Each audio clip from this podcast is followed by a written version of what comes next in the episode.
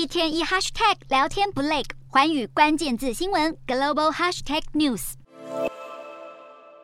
这节寰宇大话题要来关注到世界首富马斯克创办的太空公司 SpaceX 旗下的星链卫星。那么在二月底的时候，乌俄战争爆发的同时，俄国也是同步的对乌克兰进行网络攻击，扰乱了乌国的网络通讯。那马斯克他在开战之后的两天就开始分批的把星链卫星网络碟盘天线开始送到乌克兰，就是要协助乌克兰的人民可以维持网络通讯的能力。不过根据英国金融时报的报道，乌克兰前线作战的部队这几天，他们就开始发现了，像是在赫尔松南部、扎波罗热地区周围、顿内茨克以及卢甘斯克等等的地区，星链普遍是发生了通讯故障这样的一个现象，所以他们觉得非常的奇怪。那么对此，向乌克兰武装部队捐赠星链系统的基金会，他们呢叫做普里特拉慈善基金会，这个协调员西尼琴他就解释说了，之所以会发生这样的一个问题，是因为 SpaceX 正在试图要防止俄罗斯的军队来滥用星链技术。不过由于马斯克他在三号的时候才因为提出了像是由联合国监督重新的举办公投，或是放弃克里米亚成为俄国的一部分，还有像是乌克兰保持中立等等，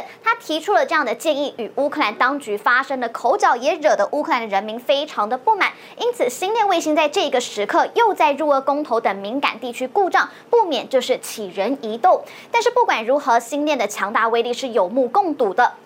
除了乌克兰，最近包含像是伊朗，有一名年轻的女子因为头巾没有戴好，结果遭到警方逮捕，最后是丧生，掀起了大规模抗议。之后，马斯克他也在伊朗启动了星链服务，让这些示威者之间的通讯是不受官方断网而影响。不过，或许就是因为星链卫星真的威力太过强大，也引发了一些国家担心可能会危及到国家安全，像是中国解放军战略支援部队北京跟踪与通信研究所的学者就曾经提出了如。如果星链威胁到国家安全的话，就必须要摧毁来处理。还有中国国防工业的专家也曾经主张，共军应该要发展反卫星技术，持续的监控星链卫星。而根据《金融时报》的报道，马斯克他在访问当中，他也确实有说过，中国是明显的不认同他在乌克兰推出星链卫星网络的服务，来协助乌军避开俄罗斯封锁网络。而且他还说了，北京要他保证不会在中国推出星链。那目前星链在大。大约四十个国家已经推出了，包含北美地区、欧洲主要的国家以及纽西兰，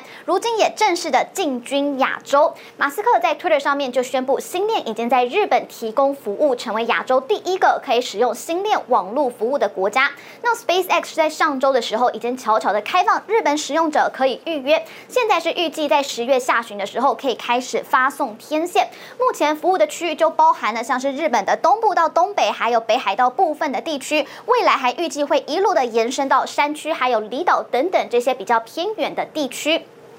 那么费用的部分，日本新链网络的。服务月费大约是一万两千三百日元，所以换算下来大约是台币的两千六百八十九元。而硬体装置安装费则是需要七万三千日元，所以大约就是台币的一点六万元。而新链年底还有可能会将服务拓展到菲律宾。菲律宾的政府他们现在正在寻求要招揽新链加入免费 WiFi 的计划，当局就表示他们的目标是在十二月的时候可以推出商用的服务。所以由此可见，新链的网络服务正在慢。慢慢的拓展到亚洲国家。Hello，大家好，我是寰宇新闻记者孙艺林。你跟我一样非常关注国际财经、政治与科技趋势吗？记得追踪寰宇关键字新闻 Podcast，以及给我们五星评级，更可以透过赞助支持我们哦。